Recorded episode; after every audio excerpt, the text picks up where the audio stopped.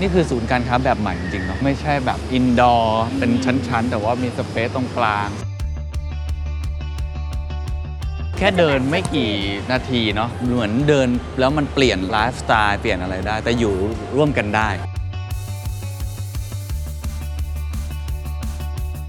เราก็อยากจะฉีกอยากจะมี unique อะไรบางอย่างในศูนย์การค้าเราที่ไม่ให้เหมือนกับศูนย์การค้าคู่แข่งให้เพื่อนบ้านให้ neighbor อย่างเงี้ยค่ะได้เข้ามาสนุกมาใช้เวลาร่วมกันที่นี่ มันเป็นจุดเริ่มต้นเล็กๆอะค่ะที่เรารู้สึกว่าเออเราไม่ได้เป็นแค่ศูนย์การค้าอย่างเดียวละแต่เรากำลังจะสร้างที่เนี่ยให้มันเป็น meeting place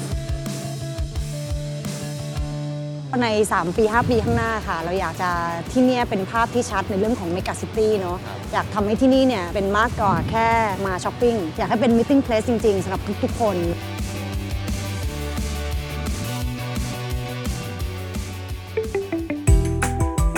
This is the Standard Podcast.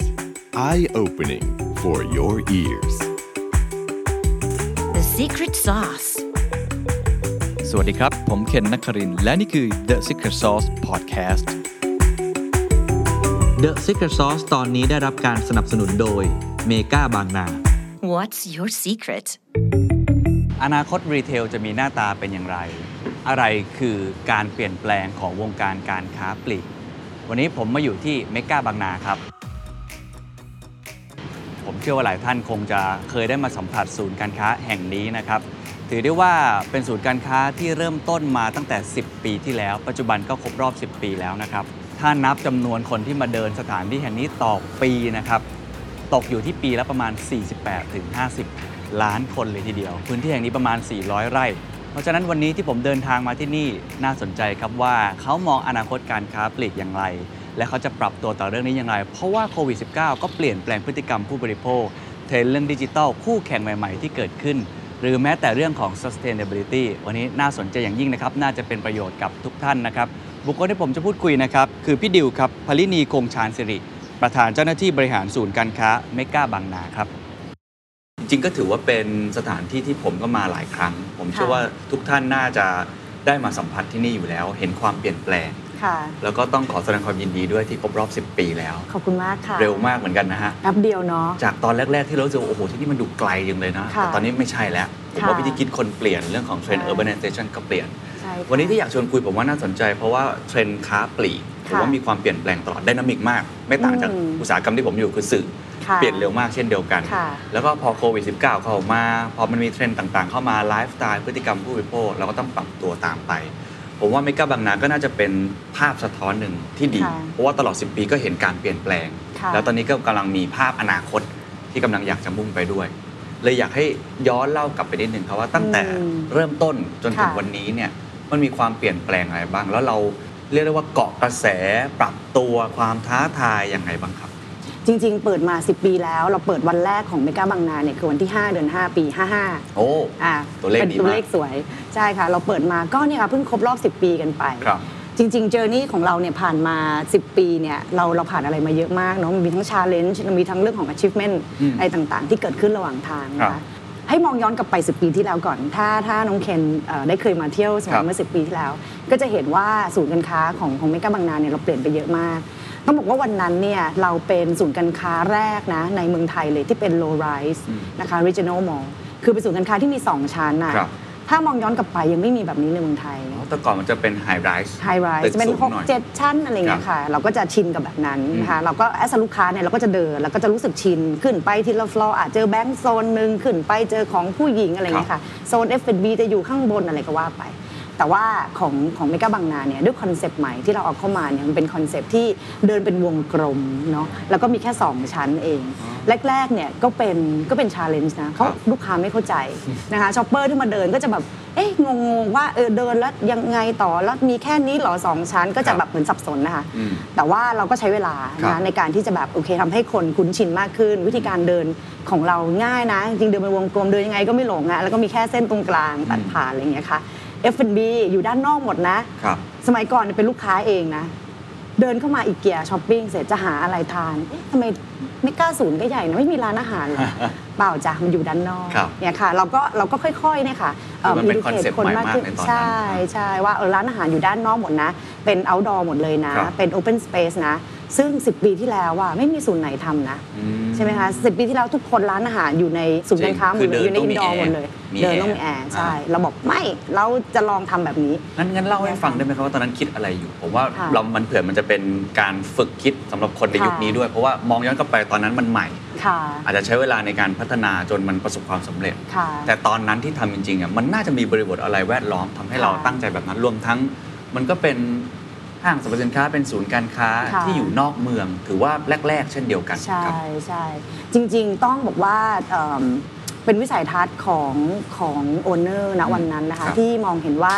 ตรงเนี้ยมีศักเป็นพื้นที่ที่มีศักยภาพมากในโซนของบางนา ครับแล้วก็ต้องบอกว่าสมัยก่อนเนี่ยเราแทบไม่มีศูนย์การค้าในย่านเนี้ยเยอะนะอืม ใช่ไหมคะ แล้วก็ด้วยที่ดินที่ยังถูกอยู่ครับที่ดินก็ไม่ได้ราคาสูงมาก แล้วก็ความเป็นคอนเซปต์อีเกียนะคะ ที่อยากจะได้เอิ่มพื้นที่ที่ใหญ่นะคะ ที่สามารถจะแบบมีที่จอดรถจอดรถได้ฟรีเลย welcome คนได้มากครับๆ มาซื้อสินค้าชิ้นใหญ่ ๆ ได้สะดวกสบาย นั่นคืออาจจะเป็นจุดเริ่มต้นก่อนอืมว่าอีเกียซอเราไม่ทำอยู่ในเมืองนะเพราะเราต้องการพื้นที่เยอะวิธีการเลือก location ของเขาก็เลยเลือก location ที่ออกมาจากนอกเมือง อืม นะคะแล้วก็ในย่านในในส่วนของบางนาแน่นอนแหละตั้งแต่ 10 ปีที่แล้วแล้ว เราก็รู้กันว่าเป็น urbanize ที่มีการเจริญเติบโตที่ที่เร็วที่สุดนะคะแล้วก็พร้อมที่สุดมีศักยภาพมากที่สุด ครับนั่นคือที่มาว่าทำไมถึงมีสุวรรณภูมิที่นี่เนาะอ่ามันก็คือเป็นการจริงๆเลือกอยู่แล้วตั้งแต่วันนั้น เออมันขยายในเรื่องของใช่ เทรนด์เมืองมันมาตรงนี้ถูกครับต้องโซนค่ะนี้ถูกต้องค่ะ อ่าแล้วตอนสรุปเป็นไงฮะ เปิดมาช่วงแรก ๆ เนี่ย มันสำเร็จเลยไหมหรือว่ามันต้องโอ้ย ผ่านการเรียนรู้อะไรต่างๆเพิ่ม ผ่านการเรียนรู้เยอะนะ เพราะครับว่าช่วงแรก ๆ เนี่ย คนเขาแซวว่าไม่กล้าบางนาคือไม่กล้ามิวเซียมอ่ามันจะแบบขาวๆสวยๆโล่งๆอะไรเงี้ยใช่ไหมคะมีแบรนด์มีอะไรดีก็จริง แต่ว่าณวันนั้นเนี่ยมันยังไม่มีชีวิตอะอืมใช่ไหมมันยังไม่มีชีวิต มันยังไม่มีอีเวนต์ครับอะไร มันยังไม่มี VM ที่ดีก็เป็นภาพศูนย์การค้าศูนย์ค้าหนึ่งที่สวยใหม่ สวยจังเอ่อมีแบรนด์ครบดีนะเพียงแต่ว่ามันยังไม่ได้แอดในเรื่องของของ experience เข้าไป ความสนุกนะคะโมเมนต์ที่จะมาใช้ชีวิตหรือว่ามาร่วมสนุกกันที่นี่ครับตลอดเวลาเนี่ยเราก็เลยเราก็เลยต้องแอดเรื่องพวกนี้เข้าไปนะคะไม่ว่าจะเป็นเอ่อรู้จักลูกค้าเราให้มากขึ้นเนี่ยค่ะ รู้จักกลุ่มลูกค้าของเราให้ดีขึ้นอืมอย่างสมัยก่อนก็ต้องบอกว่าความเป็นบางพลีอะตัวผู้เช่าเองอะครับใช่ไหมเขาก็อาจจะมองว่าเอ้ยจะมีศักยภาพเหรอ จะมี spending power ขนาดนั้นเหรออมเอ้ยไม่กล้าเอาของแพงๆมาขายกับเรา ไม่กล้าเอาของที่แบบในเมืองหรือม quality มากๆมากลัวคนแถวนี้ไม่รู้จักหรือเปล่า ไม่ใช้ไม่ซื้อของเขาหรือเปล่าอะไรเงี้ยเราก็ต้องค่อยๆ ค่อย ๆ พัฒนาแล้วก็ปรับไปเรื่อยๆครับจริงๆตัวอย่างง่ายๆคือ F&B เลยนะ ที่เราลองอย่าง F&B เนี่ย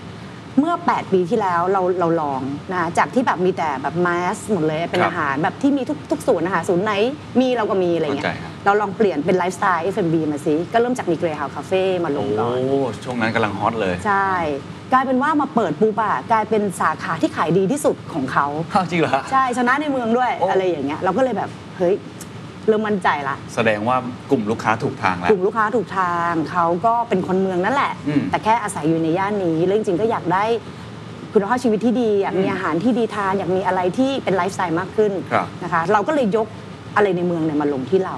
ก็เริ่มตั้งแต่วันนั้นค่ะ แล้วก็เริ่มมีการปรับในเรื่องของ t e n mix มาเรื่อยๆ ร้านอาหารแล้วก็ expand ในส่วนของเอ่อ food block extension ในปี 2017ครับนะคะแล้วก็เริ่มมีร้านอาหารมาเติมมากขึ้น แล้วก็มีร้านอาหารที่เป็นไลฟ์สไตล์มากขึ้น มีคุณภาพมากขึ้นเป็น international มากขึ้นอย่างเงี้ยค่ะครับพอพอเปิดปุ๊บก็ขายดีตั้งแต่วันนั้นเลยทำให้เราก็ยิ่งรู้แล้วว่าโอเค กลุ่มลูกค้าของเราเนี่ย ไม่ไม่ใช่เป็นแบบที่เราคิดเมื่อย้อนกลับไปหลาย ๆ ปีที่แล้วอะค่ะเริ่มมีการเปลี่ยน อ่าเพราะฉะนั้นก็เริ่มเจอกลุ่มลูกค้าของเรามากยิ่งขึ้นนะครับใช่ใช่ ตลอด 10 ปีที่ทำมาเนี่ยนะครับ คิดว่าอะไรคือส่วนผสมที่ทำให้เรามาถึงจุดนี้ได้ อะไรคือเคล็ดลับความสำเร็จนี่ถามแทนทุกท่านเลยที่ทำธุรกิจที่เกี่ยวข้อง ค่ะไม่ว่าจะเป็นค้าปลีก หรือว่าทำเป็นคนที่ต้องบริการค่ะนะฮะสินค้า หรือว่าในแง่ของลูกค้าที่เป็น end user เดินเข้ามาค่ะ ต่างๆเนี่ยผมว่าน่าจะเป็นบทเรียนที่ดีว่า อะไรคือสิ่งที่เราปรับตัวตลอดเวลา หรือสิ่งที่ทำให้คนเนี่ยมาที่นี่อย่างสม่ำเสมอ คืออย่างแรกเลยเนี่ยคิดว่าต้องปรับตัวไปตามไปตามเทรนด์เนาะข้อที่หนึ่งเลยคือเราต้องเป็นการปรับตัวให้เร็ว รู้ให้ทันว่าตอนนี้เทรนด์ธุรกิจเนี่ยเป็นแบบไหนแล้ว อยู่ในธุรกิจจริงๆอะแล้วก็มี passion กับมัน อย่างเงี้ยค่ะ อย่างที่บอกว่าเราต้องมีการแบบเดินทางไปดูศูนย์การค้าที่นู่นที่นี่ครับใช่ไหมเราต้องไปอย่างอย่างด้วยความสนุกอะเราไม่ใช่บอกเฮ้ยนี่เป็นการทำงานนะ แต่คือมันเป็นสิ่งที่เราชอบหรือเปล่าฮะใช่ไหมคะพอเราไปเห็นอะไรมาเนี่ยเราก็อยากจะมาพัฒนาศูนย์ที่เรากำลังดูแลอยู่ เป็นคล้ายๆกันแล้วก็ต้องมีความกล้าเนาะ เราจะพูดเรื่องนี้กันเสมอว่า dare to be different นะคะมันก็จะเป็นหนึ่งใน value ของของเมกาบางนาคือเราอยากทำอะไรที่มัน unique อะอยากทำอะไรที่มันแปลกถ้าเรามีโอกาสเราก็อยากจะฉีกอยากจะมี unique อะไรบางอย่าง ในศูนย์การค้าเราที่ไม่ให้เหมือนกับศูนย์การค้าคู่แข่งอืมนะคะอย่างเช่นในสิ่งที่เราทำมาเนี่ยไม่ว่าจะเป็นเราสร้างแบบเมกะพาร์คเนี่ยค่ะอืมใช่ไหมก็คือเป็นเป็นสวนสาธารณะครับนะคะที่ให้สำหรับ community จริงครับๆให้เพื่อนบ้านให้ neighbor เนี่ยค่ะได้เข้ามาสนุกเอ่อ มาใช้เวลาร่วมกันที่นี่อืมแล้วก็ welcome pet นะคะให้มีเอ่อน้องหมามีเด็กๆเนี่ยค่ะเข้ามาวิ่งเล่นกัน มันเป็นการจุดเริ่มต้นเล็กๆอะค่ะที่เรารู้สึกว่าเออเราไม่ได้เป็นแค่ศูนย์การค้าอย่างเดียวละแต่เรากำลังจะสร้างที่เนี่ยให้มันเป็น meeting place นะคะคำนี้ก็เป็นคำที่ที่เราใช้ในการสร้างที่นี่มามาตลอดระยะเวลาเนี่ยค่ะหลาย ๆ ปีอ่าครับค่ะเข้าใจชอบมากเลยคำว่าความกล้าค่ะเพราะว่า มาเราก็ไม่คิดว่าทำเรื่องของศูนย์การค้าต้องมีความกล้าลักษณะแบบนั้นด้วยค่ะทีนี้ก็เลยต้องต้องถามเพิ่มเติมในจุดตรงนี้นะครับอืมว่าไอการปรับตัวไอการที่เราจะต้องสอดส่องหาเทรนด์ตลอดเวลาแบบนี้เนยค่ะเอ่ออะไรคือความแตกต่างอืมอะไรคือสิ่งที่ทำให้เมกาบางนาเนี่ยต่างจากที่อื่นๆเพราะตอนนี้โอ้ต้องพูดตามตรง คนก็เห็นเทรนด์ urbanization เหมือนกันค่ะคนเห็นเทรนด์กำลังซื้อเหมือนกันค่ะคนก็กระโดดเข้ามาเหมือนกัน อะไรคือค่ะความแตกต่างครับคิดว่าคนเนี่ยเอิ่ม หลาย ๆ หลาย ๆ ศูนย์การค้าเนี่ยพูดกันถึงเรื่องนี้เยอะเป็น place making บ้างอ่าฮะพยายามจะทำเรื่องนั้นเรื่องนี้บ้าง แต่ก็ต้องถามจริง ๆ ว่าคิดเราต้องทำจริง ๆ ให้ได้ด้วยอย่างเงี้ยครัค่ะบเราพยายามจะมองทุกอย่างเนี่ยให้อยู่บนพื้นฐานของของความความที่เราทำได้อืมนะคะอย่างยกตัวอย่างเช่น เรามีพื้นที่ที่เป็นฟู้ดวอล์กเป็นการเริ่มต้นอยู่แล้วครับร้านอาหารส่วนใหญ่จะอยู่ด้านนอกหมด เราจะทำยังไงที่เราจะทำพื้นที่ที่อยู่ด้านนอกอยู่แล้วเนี่ยให้มันยิ่งสนุกสนานเข้าไปอีกอืมเราก็จะใส่ component ใหม่ๆเข้าไปนะอย่างล่าสุดเราก็มีการทำเรื่องเรื่องของ sand dune ของสตีมว l เล่อย่างเงี้ยค่ะให้เด็กๆลงไปเล่นน้ำได้อ่าถอดรองเท้าลงไปเดินเล่นได้เลยนะ ก็ไม่มีศูนย์ไหนทำได้แบบเรา เราพยายามที่จะ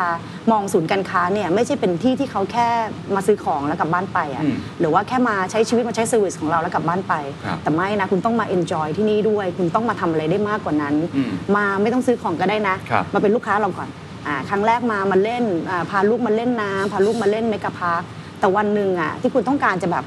จับจ่ายใช้สอย หรือต้องการจะมาหาอาหารอะไรทานเนี่ยคุณจะนึกถึงเราเป็นที่แรกอ่าเข้าใจค่ะครับ ตอนเนี้ยผมคิดว่ามันมีความท้าทายใหม่ๆเกิดขึ้น เมื่อกี้เราพูดถึงค่ะ10 ปี ก็ความท้าค่ะทายหลากหลายรูปแบบค่ะเอ่อยกตัวอย่างเช่นเรื่องของดิจิตอลเข้ามา อืมคนก็พูดกันเยอะ เราเห็นข่าวที่ไม่ค่อยดีนักในสหรัฐอเมริกา ค่ะหรือว่าในยุโรปใช่ไหมครับค่ะที่โอ้โห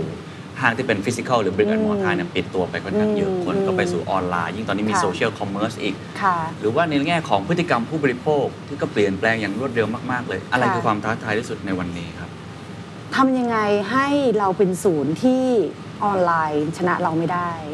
เนาะจริง ๆ การการที่เอิ่มลูกค้าส่วนใหญ่อะค่ะมี choice มากขึ้น ยิ่งช่วงโควิดที่ผ่านมาเนี่ยครับศูนย์ถูกปิดเขาก็เริ่มจะเข้าไปในเรื่องของออนไลน์ ซื้อของซื้อผลิตจะซื้อแบรนด์เสื้อผ้าอะไรสักอย่างหนึ่งก็ออนไลน์ซื้อของได้เหมือนกัน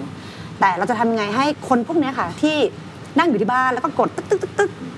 ปลี่ยนเป็นวางโทรศัพท์แล้วแบบแต่งตัวแล้วก็ออกมาที่ศูนย์เราเนี่ยค่ะเราจะต้องสู้เราจะต้องชนะกับสิ่งที่มันเป็นเรื่องของเรื่องของออนไลน์ครับนะคะสิ่งที่เราทำได้คือหนึ่งเรื่องของมาที่ศูนย์ได้อะไรนอกจากแค่ product ละโอเคเขาได้ experience ที่ดีเขาได้มาดูอีเวนท์ที่ดีนะคะอย่างไม่กล้าบางนาเนี่ยเราจะเน้นย้ำมากเลยเรื่องของอีเวนต์ครับทุกเดือนเราจะมี signature event ตลอดนะคะไม่ว่าจะเป็นเอ่ออย่างแบบตรุษจีนเอ่อหรือว่าวันสงกรานต์อะไรเงี้ยค่ะเราก็ทำเรื่องพวกนี้อย่างจริงจังเพราะเรารู้สึกว่า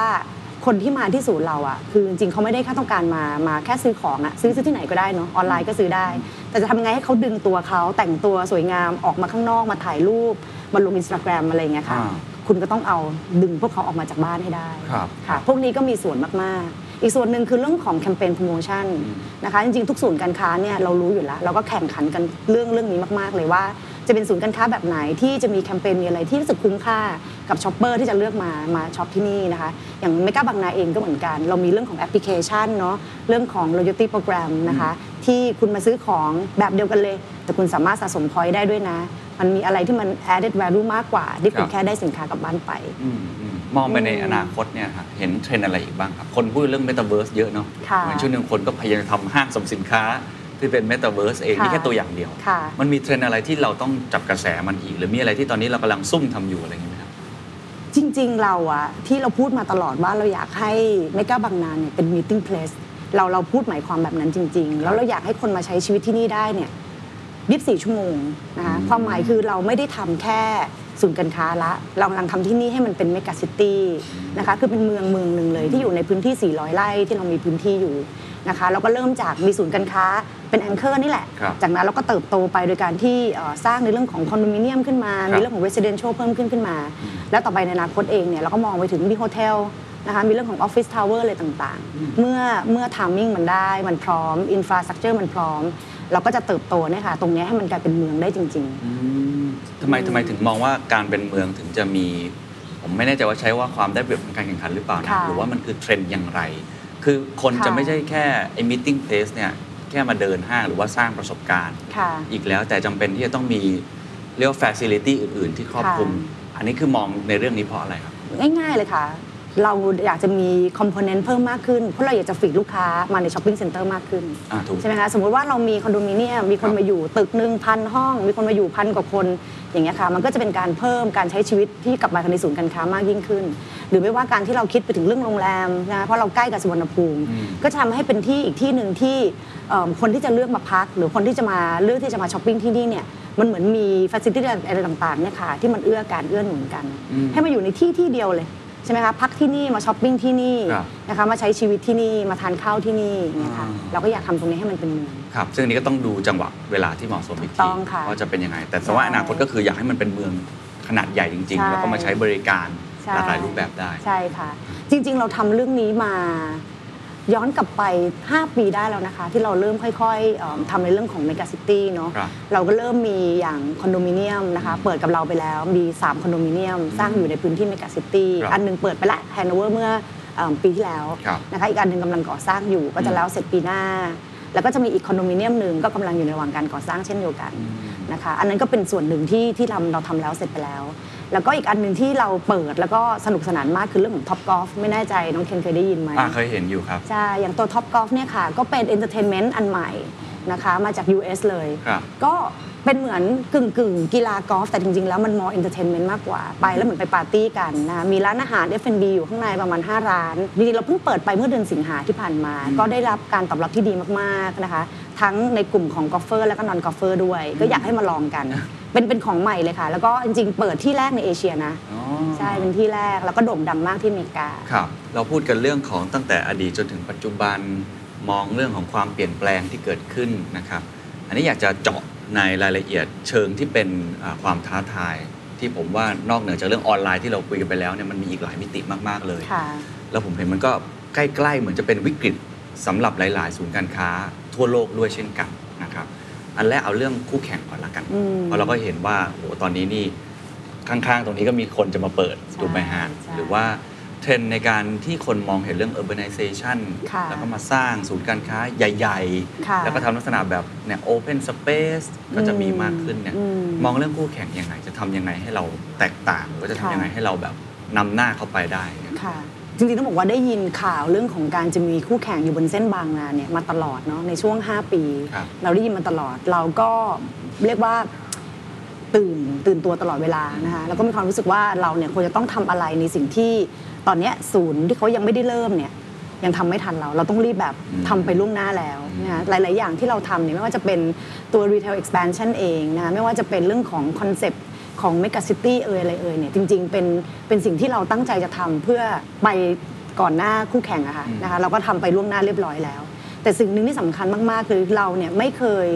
คือคุยกับทีมเสมอนะคะว่าพี่ไม่ได้มองว่าศูนย์การค้าที่อยู่ใกล้ๆเราเนี่ยเป็นเป็น competitor นะครับมันไม่ใช่แค่นั้นอืมจริงๆ competitor ของศูนย์การค้า มันคือทุกอย่างนะที่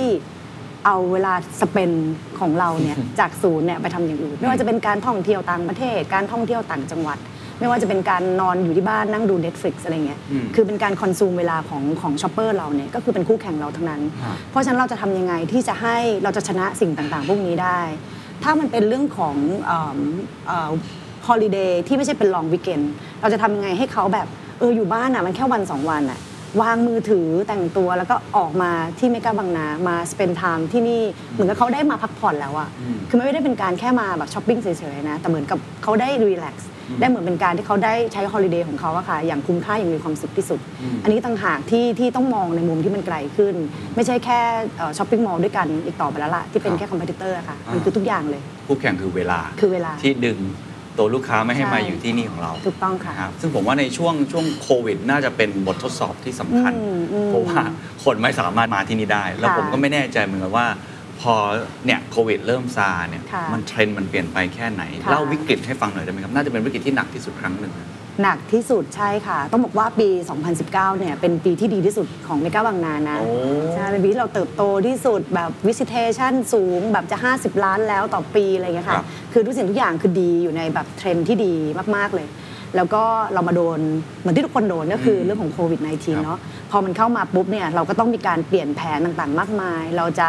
เอ่อลดคอสในส่วนที่ไม่จำเป็นยังไง เราจะทำยังไงให้ผู้เช่าของเราเนี่ยยังสามารถอยู่กับเราต่อไปได้ครับแม้ในในช่วงเวลาที่ที่ยากลำบากแบบนั้น ก็มีการทำกันหลายอย่างมากเลยค่ะ จริง ๆ ก็อาจจะมีหลาย ๆ ศูนย์แชร์ให้ทางทางน้องเคนฟังบ้างแล้ว แต่ของเราก็ทำไม่ได้ต่าง แต่สิ่งที่เราทำมากไปกว่านั้นคือ เราจะทำยังไงให้คนที่อยู่กับเราเนี่ย เรายัง keep occupancy อะค่ะ ในแบบที่เกือบร้อยเปอร์เซ็นต์ได้ตลอดเวลาแม้กระทั่งในช่วงเวลาที่ที่เป็นโควิด ในปี 2021 เนาะอืมเออเราเราก็ใช้เขาเรียกว่าอะไรอะ energy มาก ๆ ในการพูดคุยในการในการ convince กับ partner เราว่าครับมันเป็นแค่ช่วงเวลาที่เราจะต้องผ่านไปให้ได้ หรือถ้าคนไหนมีปัญหาเรื่องของ cash flow จริง ๆ เราจะมีวิธีการบริหารจัดการยังไง ให้เขาสามารถจะผ่านพ้นวิกฤตนี้ แล้วก็กลับมารุ่งเรืองรุ่งโรจน์กับเราได้ในวันที่ทุกอย่างกลับมากลับมาปกติ อืมแล้วเราบริหารยังไงผ่านมาได้ยังไงครับ จริงๆ หลายๆหลายๆเรื่องเลยค่ะ อย่างที่หลาย ๆ ศูนย์ทำเลยไม่ว่าเราจะช่วยนะคะผู้เช่าในเรื่องของ cash flow ครับนะคะไม่ว่าเราจะช่วยในเรื่องของการโปรโมทนะคะไม่ว่าจะเป็นเรื่อง F&B ที่เราช่วยในเรื่องของเออในแพลตฟอร์มต่างๆนะคะ delivery อะไรต่างๆ เพื่อให้มันผ่านช่วงเวลาช่วงนั้นไปได้ แล้วพอเรากลับมาเนี่ยเราพร้อมเลยว่าโอเค ตอนเนี้ย รัฐบาลประกาศแล้วว่าศูนย์การค้ากำลังจะเปิดใช้ได้ครับ ปกติแล้ว เราก็ลงทุนไม่หยุดเลยค่ะในเรื่องของ safety นะคะบอกให้ทุกคนรู้ว่าศูนย์การค้าไม่กล้าบางนาเนี่ยเป็นที่ที่ปลอดภัยนะคะเรื่องของระบบสาธารณสุขอนามัยต่างๆ เราทำตามคอมไพทุกอย่างนะคะก็ทำให้ ถ้าจะเห็นในข่าววันแรกที่ศูนย์กลับมาเปิดให้อ่าใช้บริการเนี่ยคือคนก็แบบแพ็คระเบิดเป็นข่าวดังมากอีเกียอย่างเงี้ยค่ะ คือแบบเป็นเป็นคนเข้ามาใช้บริการเยอะมาก หรือว่าครับ F&B เปิดปุ๊บเนี่ยก็จะเห็นเลยว่าคนกลับมาใช้เอ่อบริการของครับ F&B ของเราเยอะมาก คนคิดถึง ตอนนี้มันกลับมาสู่จุดเดิมหรือยังครับ คือเราพูดกันทั่วโลกมากค่ะเลยนะว่าคนมันกลับมาค่ะสู่จุดเดิมจริงหรือเปล่า แล้วค่ะมันจะเปลี่ยนแปลงไปเลยไหมเนี่ยค่ะ พี่พูดได้เลยว่ากลับมาเกือบจะจริงแล้ว เราโอ้เราไม่ได้พูดว่ากลับมาแบบวิดีเท่าหนึ่งเก้าหรือว่าเอิ่มดีกว่าแล้วอะไรเงี้ยยังไม่กลับไปถึงจุดนั้นยังไม่ถึงไปจุดนั้น ครับแต่ว่าใกล้เคียงมาก ๆ ตอนนี้เราติดลบเรื่อง visitation ไม่ถึง 10%แล้วอะค่ะ โอ้คือมันแทบจะกลับมาดีเหมือนเดิมแล้ว ครับ แล้วก็เราก็ยิ่งมองไปถึงอนาคตข้างหน้าเลยปีหน้าเนี่ย ambition เราคือมันจะต้องดีกว่าปี 19 ด้วย คือไม่ใช่กลับมาแค่เท่า 19 นะ มันควรจะต้องกลับมาดีกว่าด้วย มีอะไรที่เปลี่ยนไปเลยไหมครับแบบพฤติกรรมอืมไม่เหมือนเดิมเลย พอ หลังจากโควิดซาอะไรอย่างเงี้ยค่อนข้างเหมือนเดิมนะ ในความรู้สึกครับใช่อย่างอย่างคนอย่างคนไทยอะต้องบอกว่าช่วงโควิดอะเป็นยังไงคะ ทุกคนก็จะซื้อเอ่อโอเว่นไปที่บ้าน ครับอยู่ดีๆก็ทำลุกขึ้นมาทำอาหารหม้อทำขนทอดมและน้ำมัน อ่าหม้อทอดและน้ำมันต้องมีทุกบ้านอะไรเงี้ยก็นึกขึ้นมาคิดว่าตัวเองเนี่ยชอบทำอาหาร จริงๆแล้วเปล่าคนไทยเหมือนเดิมค่ะ ก็ยังชอบ eat out อ่าใช่ไหมคะอยากจะมาเอ่อได้รับเซอร์วิสดีๆ อยากจะมาทานอาหารดีๆ presentation สวยๆถ่ายรูปลงไอจีอะไรต่างๆ ก็ยังกลับมาใช้ชีวิตเหมือนเดิม แล้วก็หม้อทอดก็เก็บขึ้นเชลฟ์สูงๆนะคะไม่ต้องมาให้เห็นใกล้ๆอะไรเงี้ยก็ไม่ได้ใช้ละ ทุกคนก็จะกลับมาแบบมามา eat out เงี้ยค่ะอืมมาใช้ชีวิตมา spend time กับกับศูนย์การค้าเหมือนเดิม มันเป็น nature ของคนไทยอะอืมคนไทยคือ mall culture จริงอ่าโอเคค่ะเพราะฉะนั้นก็สิ่งที่มองอยู่ก็น่าจะกลับมาอืมในเทรนด์ลักษณะคๆแน่ล้ายๆนเดิอมนค่ะรับแน่นอนอีกมุมหนึ่งในช่วงโควิดผมต้องถามตรงนี้เพราะว่ารายการเกี่ยวกับธุรกิจเนาะเราก็เห็นค่ะข่าว นะครับก็คือผู้ถือหุ้นใหญ่ของเราค่ะก็มีการเปลี่ยนมือค่ะตอนนี้ก็อยู่ในมือของ CPN ค่ะมันมีความเปลี่ยนแปลงอะไรบ้างไหมครับ เปลี่ยนแปลงในแง่ของของการดำเนินธุรกิจคิดว่าไม่เปลี่ยนนะคะทุกอย่างยังเหมือนเดิม เพียงแต่ว่าเราเราคิดว่าเรามีโน้ตฮาวมากขึ้น คนที่มีประสบการณ์ทางด้านรีเทลอะครับเป็นพ่อเป็นแม่เราสองฝั่งเนาะเป็น JV ที่ที่ดูแลเราเนี่ยมีที่ปรึกษาที่แข็งแรงขึ้นมีประสบการณ์ในเรื่องของธุรกิจศูนย์การค้าเนี่ยให้ปรึกษาถึง 2 บริษัทนะคะไม่ว่าจะเป็นอีคาโนครับที่เป็นตั้งแต่ต้นกับเรามาสิ IKEA ปีแล้วครับอีเกียเนาะกับอีกฝั่งหนึ่งคือ CPN ก็ยิ่งทำให้เมกาบางนายิ่งแข็งแรงขึ้นนะคะมีที่ปรึกษาที่ดีขึ้นมี direction ที่ชัดเจนขึ้นอืมอืมค่ะอืมมีแรงกดดันเพิ่มขึ้นไหมครับ พอเป็นแรงพอเป็นแบบโอ้โห chain ขนาดใหญ่มากขึ้น แล้วก็ delist ออกมาจากทางค่ะตลาดด้วยเนี่ยมันผมไม่ค่ะแน่ใจว่าวิธีคิดมันเปลี่ยนไปแค่ไหนค่ะหรืออะไรยังไงไม่นะคะ ตอนนี้เรามองว่าเป็นการ sharing ประสบการณ์มากกว่า ต้องบอกว่าตัวเมกาบางนาเองเนี่ยตลอด 10 ปีเหตุผลหนึ่งคิดว่าเป็นเหตุผลหนึ่งที่ CPN ก็สนใจ ที่จะเข้ามาถือหุ้นครัในบในตัวเมกาบางนาเนี่ยก็เพราะ เอ่อเห็นศักยภาพของเราครับเห็นในรูมที่สามารถที่จะที่จะทำให้มันดียิ่งขึ้นไปอีกได้ด้วยนะคะอืมมันเลยเป็นเรื่องของการแชร์เรื่องประสบการณ์มากกว่า practice มากกว่าว่าครับเอ้ยอะไรล่ะที่เมกาบางนาทำแล้วดี แล้วอะไรล่ะที่ CPN ทำแล้วดี เราจะทำอะไรกับตรงนี้ได้บ้าง เราจะครับแชร์ริ่งตรงนี้กันยังไง เพื่อทำให้เอ่อศูนย์การค้าตรงนี้มันยิ่งดีขึ้นเรื่อยครับดิเรกชันมีเปลี่ยนไหมครับ หรือว่าจริง ๆ ยังยังเหมือนเดิมไอ้เมกาซิตี้ก็คิดมาแบบนี้ค่ะสักพักอยู่แล้ว หรือว่าค่ะเพราะเขาก็เป็นเอ่อมี asset ที่เยอะ ใช่ไหมค่ะเขาสามารถที่จะมาเสริมกำลัง หรือวิธีค่ะคิดในการจัดการ portfolio ผมไม่แน่ใจว่ามันค่ะ direction มันเปลี่ยนไหมหรือว่ายังเหมือนเดิมๆไม่เปลี่ยนค่ะ เราเราอยากจะสร้างที่นี่เป็นเมกาซิตี้เหมือนเดิมอืมแน่นอนมันเป็นมันเป็นเหมือนแผนภูมิเป็น master plan ที่เราทำมาตั้งแต่ต้นครับถ้าจะเปลี่ยนอาจจะเปลี่ยนในเรื่องของ timing อ๋อออาจจะทำอะไรได้เร็วขึ้นไหมอาจจะก่อนหลังอะไรยังไงได้บ้าครับแต่ครับ master plan ไม่ไม่เปลี่ยนค่ะอ่าอืมโอเคครับอ่าเมื่อกี้เราพูดถึงตัววิกฤตไปแล้วค่ะผมว่าอีกมุมหนึ่งที่สำหรับมุมผมแล้วกันที่ค่ะเห็น ปีนี้เทรนด์มาแรงมากอืมคือเรื่องความยั่งยืน ค่ะ เรื่อง ESG ค่ะใช่ไหมครับผมเห็นทุกคนก็ต้องออกมา เรียกว่าเปลี่ยนแปลง อืม transform ตัวเองเพื่ออมเข้าสู่โลกที่ทำแบบเดิมไม่ได้อะอืมเราจะเอาใช้ไฟแบบเดิม จะใช้ค่ะปล่อยคาร์บอนแบบเดิม ทุกอืม ธุรกิจก็ต้องเปลี่ยน ซึ่งอืม จริง ๆ ผมคิดว่าศูนย์การค้าก็เป็นหนึ่งในธุรกิจหนึ่ง ค่ะ ที่ก็ต้องมีความรับผิดชอบในตรงนี้มากขึ้น ค่ะ ตรงนี้เรามีมองมองตัวเรื่องนี้ยังไง โอ้ต้องบอกว่าเมกาบางนาเนี่ยเริ่มคิดเรื่องพวกนี้ตั้งแต่ day one นะอ๋อเราทำเรื่องสินี้บปีมาที่แล้นาวเลยนเหรอสิบปีที่แล้วเลยนะคะไม่ว่าจะเป็นเรื่องของโซลา่าครับเรามีการติดตั้ง solar roof เนี่ยตั้งแต่วันแรกที่เราสร้างศูนย์ แต่วันนั้นเนี่ยอาจจะทำแค่ roof เดียวอ่าแต่วันนี้เราสร้างทุก นะคะทุกตารางเมตรทุกตาตารารางงเมเมตรตรที่มีอ่าที่มีอยู่ ตอนนี้ก็ติดตั้งนะคะ แล้วก็จะแล้วเสร็จเนี่ยปีหน้าเรื่องของเอ่อบ่อบำบัดนะคะเราก็มีการสร้างบ่อบำบัดน้ำเสียเนี่ยครัค่ะบตั้งแต่วันแรกที่เราทำอืมนะคะ วันนี้เราก็ยังทำมากขึ้นเรื่อยด้วยซ้ำนะคะ น้ำที่เราเอามาใช้เนี่ยสามารถเป็นน้ำที่สะอาด เอามารดน้ำต้นไม้ได้ เอามาใช้ในการทำความสะอาดได้นะคะอันนี้ก็เป็นการลดการใช้เอ่อทรัพยากรธรรมชาติครับไปได้ส่วนหนึ่ง อีกเรื่องหนึ่งที่เราทำมาตลอดตั้งแต่ต้นเลยคือเรื่องของ chiller plant นะคะการใช้ในเรื่องของสารเคมีอะไรบางอย่างที่ลดในเรื่องของพ o l l u t ชันนะคะเราก็ได้เอามาใช้ในตั้งแต่ต้นเลยตั้งแต่เราเปิดศูนย์มา อีกเรื่องหนึ่งที่เราทำที่เมื่อกี้ได้กล่าวไปแล้วครับคือเรื่องของเมกาพาร์คนะคะเรื่องของการใช้พื้นที่ outdoor เราเป็นศูนย์การค้าหนึ่งที่พูดได้เลยว่า unique ของเรามันเรื่องของ indoor outdoor นี่แหละใช่ไหมคะเป็นเป็นซิมิ outdoor แล้วก็คนสามารถมาใช้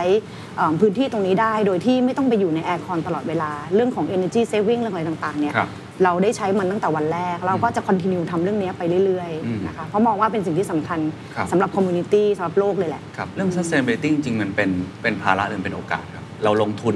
เนี่ยเราก็ต้องลงทุนเพิ่มค่ะนะทุกอย่างในตารางเมตรเนี่ยมันอาจจะค่ะไม่ได้กลายเป็นพื้นที่ที่แบบค้าขายอย่างเดียวอืมหรือว่านี่วิธีคิดในการลงทุนอุปกรณ์ต่างอืมอืมๆอันนี้มันมันทำให้ตัวเลขเราเปลี่ยนแปลงไปค่ะอย่างไร หรือว่าเรามองเรื่องนี้ยังไง จริง ๆ เรามองเป็นโอกาสนะ เพราะว่าทุกอย่างที่เราทำไปเนี่ยเราไม่ได้แบบแค่ช่วยเรื่องโลกอย่างเดียวอะเรื่องของแบบการใช้ลดเอ่อทรัพยากรฟุ่มเฟือยอะไรต่างๆ แต่มันก็เป็นเรื่องของ saving energy ด้วย เราลงทุนไปเราก็จะเห็นผลชัดเจนว่าในเรื่องของเอิ่มค่าไฟนะครัคะบเราก็ลด การใช้เอ่อค่าไฟที่อู้ปัจจุบันนี้ก็ค่าไฟสูงมากนะคะอย่างที่เราเห็นกันใช่ครับใช่ไหมคะในเรื่องของการใช้น้ำสะอาด เราก็ใช้น้ำที่เรามารีไซเคิลแล้วเอามาทำเป็นน้ำสะอาดที่เรามาสามารถเอากลับมาใช้ได้อีกครับทุกอย่างเนี่ยมันได้ในทั้งสองสองแง่เลยค่ะ ไม่ว่าจะเป็นเรื่องของ community ด้วยในเรื่องของเอิ่ม การลดค่าใช้จ่ายด้วย expense อะไรต่างๆ มันได้ทั้งสองทางเลย อืมอืมอืมอืม อีกมุมหนึ่งที่เราเห็นความเปลี่ยนแปลงค่อนข้างมากคือกลุ่ม generation ใหม่ๆ ค่ะ เพราะ 10 ปีเนี่ยมันก็ยาวนานพอที่จะมีคนอืมมีกำลังซื้อใหม่ๆ เติบโตขึ้นมา ที่เราค่ะเรียกว่าน้องๆ Gen Z บ้างแหละ ค่ะ หรือว่าอนาคตก็ Gen Alpha ที่จะเติบโต ค่ะ แล้วผมเชื่อว่าพฤติกรรมเขาก็จะไม่เหมือนกับพวกผมแล้ว อืมไม่เหมือนกับพี่ดิวแล้ว วิธีคิดค่ะเขาอาจจะต่าง นะค่ะเขาเขาเปิดตัวเองมากขึ้นเขาเป็นอืม global citizen อืมวิธีคิดในการเลือกซื้อของก็ไม่เหมือนเดิมอ่าค่ะ sustain ก็เป็นมุมหนึ่งเมื่อกี้อย่างที่เห็นนะค่ะเราเราปรับตัวต่อเรื่องนี้ยังไง หรือมองเจเนอเรชันใหม่ๆ ที่มีพฤติกรรมที่อาจจะไม่เหมือนกับพวกเราอย่างไรเราก็ต้องรู้จักพฤติกรรมของพวกเขาให้มากจริงครับๆก็ต้องสนใจมองดูว่านิสของเขาจริงๆเนี่ยเขาต้องการอะไรนะคะเราจะทำยังไงที่จะตอบสนองความต้องการของเขาได้ในทุกเจนจริง ๆ อย่างที่เมื่อกี้พี่เลยนี่ทราบว่าเรามองที่เนี่ยเป็น meeting place แต่เราไม่ใช่เป็น meeting place ที่นานๆมาทีนะ เราอยากให้เป็น your everyday meeting place นั่นหมายถึงว่าทุกคนทุกเจนนะคะใครๆก็สามารถจะกลับมาใช้ชีวิตในศูนย์การค้านี้ได้ตลอดเวลา ในทุกๆเจนความหมายคือว่าจะเป็นแบบเจนอัลฟาเจนเด็กอะค่ะเราก็ต้องเข้าใจในส่วนของเขาว่าจริงๆแล้วเขาต้องการอะไรอืมอย่างวันเนี้ยเรามองว่าตั้งแต่เอ่อหลังจากโควิดเริ่มซาเนี่ยคนก็เริ่มออกไปใช้ชีวิต ข้างนอกมากขึ้น ไปดูคอนเสิร์ตนะคะมีการใช้ไลฟ์สไตล์ที่เปลี่ยนไป อยากจะมาพบปะผู้คนมากขึ้นมีเรื่องของดนตรีเรื่องของอาร์ตเรื่องของอะไร เราก็ไม่เคยที่จะละเลยเรื่องพวกนี้นะคะเรามีเจนที่ที่เป็นครอบครัว เรามีเจนที่เป็นเด็กน้อยละ เรามีเครื่องเล่นอะไรต่างๆ ให้เด็กละ แล้วเจนวัยรุ่นล่ะอืมเขาต้องการอะไร เราก็หาเรื่องเรื่องพวกนี้มาให้เขาได้มาสนุกกันที่นี่อืมค่ะอะไรคือคือสิ่งที่ไม่เหมือนกับรุ่นอื่นๆ มากที่สุดเท่าที่เห็นพฤติกรรมของเขาเพราะเราต้องจับเทรนด์ตลอดใช่ไหมครับอืมมีอะไรที่เราต้องแบบ เพิ่มเติมขึ้นมาอะไรที่ไม่เหมือนเดิมบ้างครับจริงๆชัดเจนมากเลยนะ เรื่องของแบบแกดเจิตเรื่องของอ๋อเทรนด์เทคโนโลยีเนี่ยค่ะอ๋อเป็นสิ่งที่เร็วเหมือนเขาเกิดมา ครับก็พร้อมกับ iPhone อ่าอ่ายกง่ายๆ ใช่ไหมคะ ครับแล้วก็จริงๆเอิ่มด้วยความที่มีลูกสาว 2 คนนะคะ ก็ไปอยู่ในเจนนี้ 14 คนหนึ่ง12 คนหนึ่งก็คืออยู่ในเจนอัลฟาเลย เราก็จะรู้ได้เห็นพฤติกรรมของเขาที่มันที่มันเปลี่ยนแปลงไปนะครัคะ บ ก็เกิดมาพร้อมดิจิทัลจริง ๆ เราจะทำยังไงให้เขารู้สึกการมาสู่และการใช้ชีวิตเนี่ยเป็นสิ่งที่มันน่าเบื่อแล้วมันก็คอนเนคกันได้กับเทรนด์ที่ทันสมัยพวกนี้อืมอืมอืมทราบมาว่าจริงๆช่วงปลายปีปีใหม่หลังจากอืมที่เราแบบโอ้โหเจอโควิดมาเนาะใช่ไม่ได้จัดงานอะไรต่างใช่ๆปีนี้ก็น่าจะจัดเต็มถูกไหมฮะจัดเต็มยิ่งกว่าเดิมเลยค่ะเพราะว่าอั้นกัน แล้วก็จริงๆ เราไม่ได้จัดเขาดาวน์มา 2 ปีนะคะปีสุดท้ายที่จัดก็คือปีเขาดาวน์ของปี 2020 อ๋อจริง อ่าแล้วจากนั้นเราก็เราก็ปิดมา 2 ปีไม่ได้ทำเลยมันปีนี้เราจัดเต็มทุกอย่างเลยค่ะ ก็จะเป็นเมกา Happiness Season นะคะครับก็คือจะเริ่มตั้งแต่วันที่ 15 November แล้ว สามารถจะเข้ามาเห็นเด o r a t i o n ในศูนย์ ก็จะเริ่มจัดเต็มเลยค่ะ มีคริสต์มาส มี carol มี activity อะไรต่างๆ ก็จะเกิดขึ้นในทุกๆ weekend แล้วก็ขาดไม่ได้เลยคือเรื่องของงานเขาดาวนะคะซึ่งเป็น signature event อันหนึ่งของเมกาบางนาเลยนะคะก็ 31 ธันวาเจอกันค่ะ แล้วก็มีศิลปินมากมายเลยค่ะ ที่จะเข้ามาร่วมในครั้งนี้ ซึ่งครั้งนี้จะพิเศษกว่าปีอื่นๆยังไงมีอะไรเป็นไฮไลท์ไหมครับ จริง ๆ บอกได้เลยไหมคะ ก็ก็เรื่องของศิลปินค่ะ เราจัดเต็มมากจะมากกว่าทุกๆ ปีที่ผ่านมา เพราะปีนี้เราอยากให้คนได้กลับมาเราได้กลับมาแบบ celebrate กันอีกครั้งหนึ่งอะครับหลังจากที่แบบ 2 ปีเราเราห่างหายไปอ่าใช่ค่ะ ผมเวลาคุยเนี่ยเห็นพี่ดิวแบบจะยิ้มแย้มแจ่มใสเวลาค่ะพูดถึงเรื่องอาศูนย์การค้าค่ะเรื่องของไลฟ์สไตล์คนเนี่ยค่ะมันสนุกยังไงครับการทำงานอันนี้ อะไรคือสิ่งที่แบบค่ะภาษาวัยรุ่นเรียก passion เนาะอะไรคือสิ่งที่ทำให้แบบเรา เออทำงานแล้วมัน มีพลังอะค่ะ ชอบอะเรื่องจริงๆความเป็นผู้หญิงด้วยมั้งครับ ต้องบอกว่าตัวเองโชคดีนะ ที่ได้ทำทำงานในสิ่งที่ผู้หญิงทุกคนชอบ อืม การการทำงานทุกวันการมาเอ่อไปดูศูนย์การค้าการไปตรวจตลาดกันไปแล้วแต่ เป็นการทำงานที่มีความสุข เพราะว่ามันก็เป็นการทำงานผสมกับสิ่งที่เราชอบด้วยนะคะ แล้วก็จริง ๆ ที่อยู่ในธุรกิจศูนย์การค้ามา 15 ปีกว่าๆแล้วนะคืออยู่กูอยู่กับตรงนี้มาตลอดนะคะ อืม ก็ก่อนหน้านี้ก็ทำศูนย์การค้ามา แล้วก็แล้วก็อยู่ในวงการธุรกิจนี้มาตลอด ก็สนุกสนุกมีอะไรให้เรียนรู้ตลอดมีอะไรครับใหม่ ๆ ให้ต้องติดตามเรื่องของเทรนด์เรื่องของอะไรตลอดครับมันมันมีอีกเทรนด์หนึ่งที่ผมว่าน่าสนใจ คือพอเราเห็นเทรนด์ของคนที่เริ่มจะมีความสนใจที่แตกต่างหลากหลายอะอ่าผมเคยคุยกับปรมาจารย์ marketing ท่านหนึ่งบอกว่า mass marketing เนี่ยไม่ค่อยมีละแล้วค่ะคนยุคเนี้ยมีความซับซ้อนขึ้นอืมความสนใจแบบนี้ niche ไปเลยอืมแล้วผมคิดว่าเทรนด์ของศูนย์การค้า หรือว่าค้าปลีกก็เป็นลักษณะแบบนั้นนะครับบางทีค่ะมี community mall เล็กๆนะตึกสองชั้นค่ะแต่ว่าแบบเฉพาะทางไปเลยสำหรับคนที่สนใจค่ะแล้วคนก็พร้อมที่จะเดินทางไปที่นั่น spend เงินแบบนั้นเนี่ยค่ะแต่พอมองกลับมาที่เมกาบางนาเนี่ยมันแบบ ใหญ่มากเลยเนาะอืมแน่นอนอย่างหนึ่งก็เป็นจุดแข็งแต่มองอีกมุมหนึ่งก็อาจจะเป็นจุดอ่อนก็ได้ค่ะเพราะว่ามันเป็นเยอะไปมันหลากหลายไปค่ะบริหารจัดการยากคนเดี๋ยวคนกลุ่มนี้เดินมาเจอคนอีกกลุ่มหนึ่งที่อาจจะไม่อืม match กันเนี่ยอืมบริหาร mixture อย่างนี้ยังไงครับใช่เลยมันเป็นปัญหาของเมกาบางนา แต่เป็นปัญหาที่สนุกสนานมากครับนะคะเรามองเรามองเรื่องนี้เนี่ยเป็นเรื่อง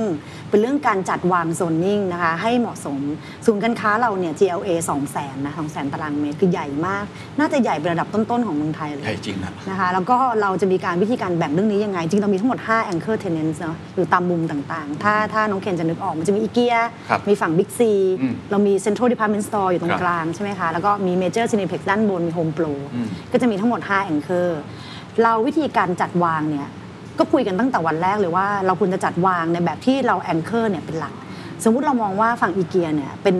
เป็นเด็กเจนเนี้ยเป็นเด็กที่โอเคเป็น first jobber นะชอบของเอ่อแบรนด์ของที่มันเป็น international หน่อยอืมมีกำลังในการซื้อนะมีอะไรนะ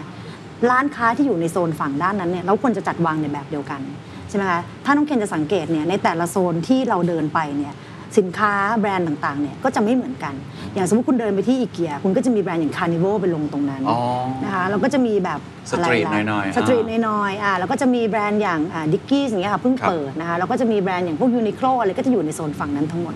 พอคุณเดินมาตรงกลางโซนด้านกลางที่เป็นเซ็นทรัลเนี่ยค่ะครับเซ็นทรัลเนี่ยตรงนั้นก็จะเป็นโซนเราเรียกว่า fashion galleryตรงนั้นจะมีอะไร ตรงนั้นก็จะมีแบบชาแนล cosmetic มาเปิดมีดิออร์มีอะไรอย่างเงี้ยค่ะ ก็จะทำให้โซนด้านนั้นนะก็จะเป็นโซนที่เหมาะกับคนที่แบบชอบแฟชั่นหน่อย คนที่แบบแต่งตัวสวยงามใส่รองเท้าส้นสูงมาเดิน อย่างเงี้ยค่ะก็จะเป็นตรงนั้นก็จะเป็นที่ของเขา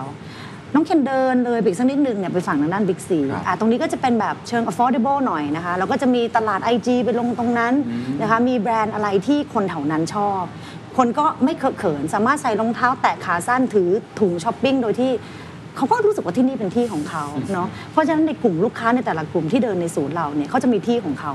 นะคะดิวเคยถามหลาย ๆ คนก็พูดตรงกันเลยว่าอ๋ออย่างเขาเข้ามาถึงเขาเดินฝั่งอีเกียอ๋ออะฝั่งอีเกียปุ๊บก็เดินมาทานข้าวอย่างเงี้ยอะจบละเจอนี่ของเขาอย่างบางคนบอกว่าไม่อะฉันชอบเดินแบบตลาดไอจีอะฉันก็จะไปเดินฝั่งบิ๊กซีอะไรอย่างนี้แหละแล้วก็ได้ซื้อของอะไรกระจุกกระจิกกลับบ้านไป เพราะฉะนั้นแต่ละคนเนี่ย เขาเรียกว่ามีโซนของตัวเอง อ๋อ เวลามาเดินที่นี่คือคุณจะใส่รองเท้าแตะผ้าใบส้นสูง ได้หมด หมด ได้หมด แล้วก็ยังรู้สึกว่าที่นี่เป็นที่ของเขา เรารู้สึกว่าที่นี่เดินมาแล้ว เอ้ยก็ยังเป็นคนกลุ่มเดียวกับเขาเดินด้วยกันอะ ครับ เขาก็รู้สึกสบายใจ ไม่รู้สึกเคอะเขินเนาะ ว่าเออเฮ้ยตรงนี้มันต้องแต่งตัวต้อง dress up มาเดินหรือเปล่าไม่คุณก็ได้หมด อย่างเงี้ยค่ะ ก็เป็นอย่างหนึ่งที่เป็นเสน่ห์ของศูนย์การค้าที่นี่ครับผมนะคะ แล้วก็มีอีกเรื่องหนึ่งที่ที่เราจัดในเรื่องของโซนนิ่งที่เรา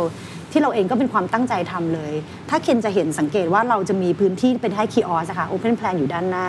จริงๆ เรามองไปถึง journey ของของคนที่มาที่นี่ด้วยนะ อย่างเราบอกว่าสาวๆ อย่างเงี้ยที่มาช้อปปิ้งอีฟ n นบอยสมมติยกตัวอย่างเนาะเขาก็เข้าไปแล้วบางทีหายไปทีเป็นไงคะ เป็นชั่วโมงครับ ใช่ไหมคะก็ช้อปปิ้งคือหายเข้าไปในโลกมิติลึกลับเลยเนาะส่วนผู้ผู้ชายที่เอ่อไม่อยากจะรอแล้วรู้สึกนั่งรอแล้วเมื่อยแล้วหงุดหงิดเงี้ยคุณก็มานั่งจิบกาแฟข้างหน้าได้ แล้วก็มีเรดไดมอนด์อย่างเงี้ยมีร้านกาแฟ ไปลงข้างหน้าร้านให้ อ๋ออัอันเนี้ยเราคือคิดมาแล้วเราตอบโจทย์มาแล้วอ๋อไม่ใช่ว่าแบบมาวางตรงนี้ไม่ใช่ ไม่ แต่คิดแทนพวกผม คิดแทนพวกหนุ่มๆเลยว่า เออเขาเขาคงอยากจะหา มีที่นั่งสบายๆ มีกาแฟดีครับๆกาแฟอร่อยๆ ทาน แล้วก็เป็นการรอแบบไม่ไม่หงุดหงิดไม่ต้องเร่งกัน อืมอย่างเงี้ยค่ะ ก็รู้สึกว่าในแต่ละมุมในแต่ละจุดที่เราทำเนี่ย มันได้ผ่านการคิดกระบวนครัการบ การคิดมาแล้วว่าอะไรควรจะต้องมีอะไรมาตั้งตรงนั้น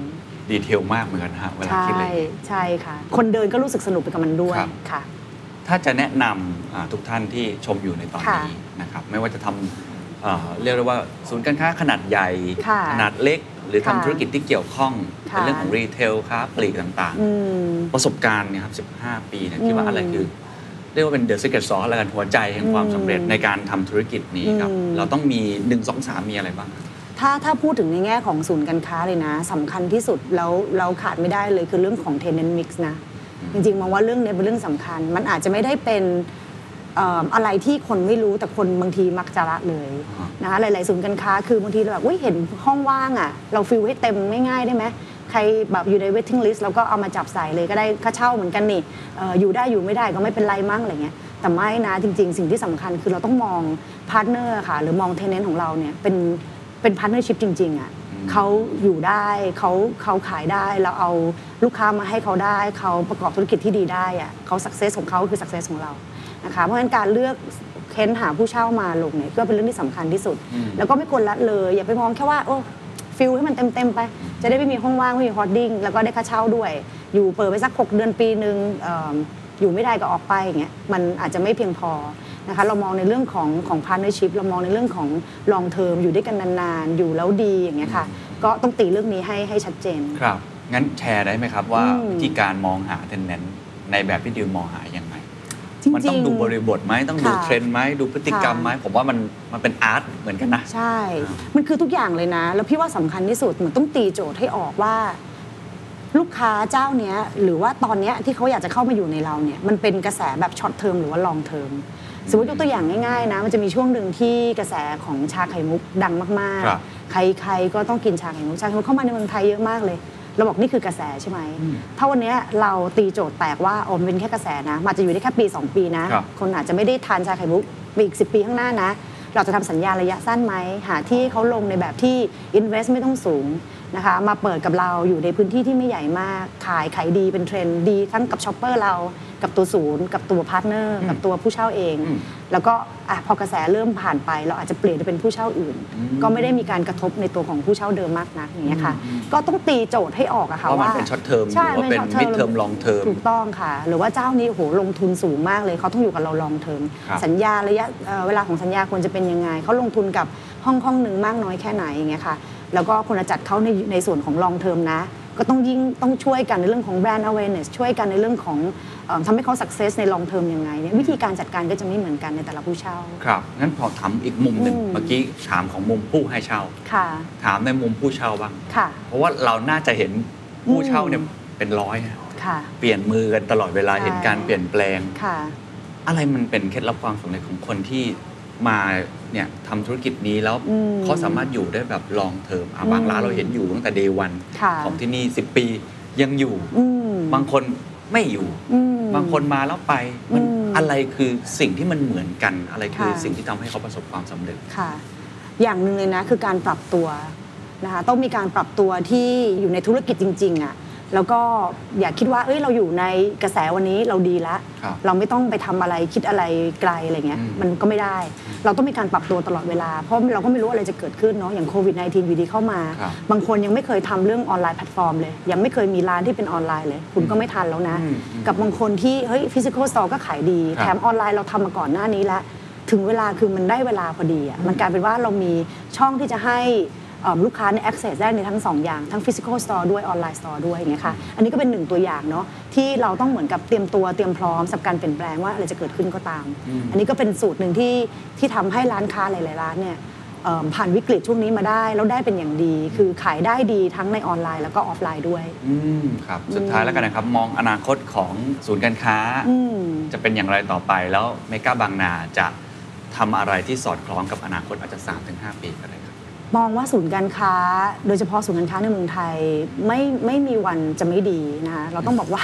ไม่มีวันตายด้วยไม่มีวันตายอ่าต้องบอกว่า culture ของคนไทยอยู่แล้วเนี่ยคือเป็น more culture เลยอืมเราด้วยภูมิ อากาศของบ้านเราด้วยอะไรต่างๆเนี่ยคนไทยก็ยังชอบที่จะมาใช้ spend time ในศูนย์การค้า เราจะทำยังไงให้เขามาเลือกเรานะคะเป็นศูนย์การค้าที่เขาเลือกที่จะมา อันนี้คือสิ่งที่สำคัญมากกว่า เราจะชนะคู่แข่งของเรา